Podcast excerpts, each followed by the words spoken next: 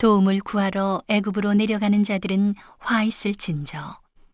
그들은 말을 의뢰하며 병거의 많음과 마병의 심히 강함을 의지하고 이스라엘의 거룩하신 자를 악모치 아니하며 여호와를 구하지 아니하거니와 여호와께서도 지혜로우신즉 재앙을 내리실 것이라.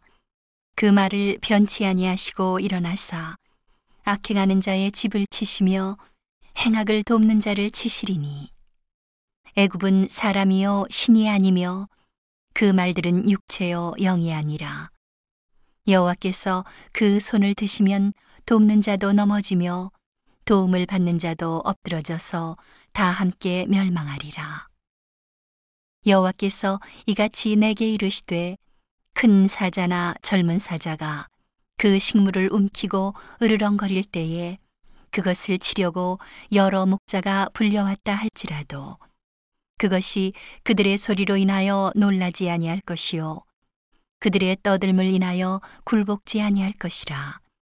이와 같이 나 만군의 여호와가 강림하여 시원산과 그 영 위에서 싸울 것이며 새가 날개치며 그 새끼를 보호함 같이 나 만군의 여호와가 예루살렘을 보호할 것이라 그것을 호위하며 건지며 넘어와서 구원하리라 하셨나니. 이스라엘 자손들아 너희는 심히 거역하던 자에게로 돌아오라.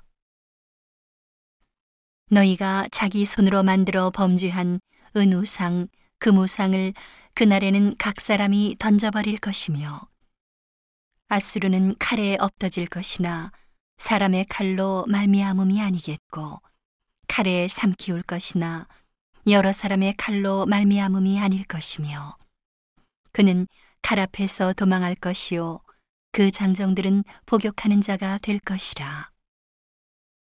그의 반석은 두려움을 인하여 물러가겠고 그의 방백들은 기호를 인하여 놀라리라. 이는 여호와의 말씀이라. 여호와의 불은 시온에 있고 여호와의 풀무는 예루살렘에 있느니라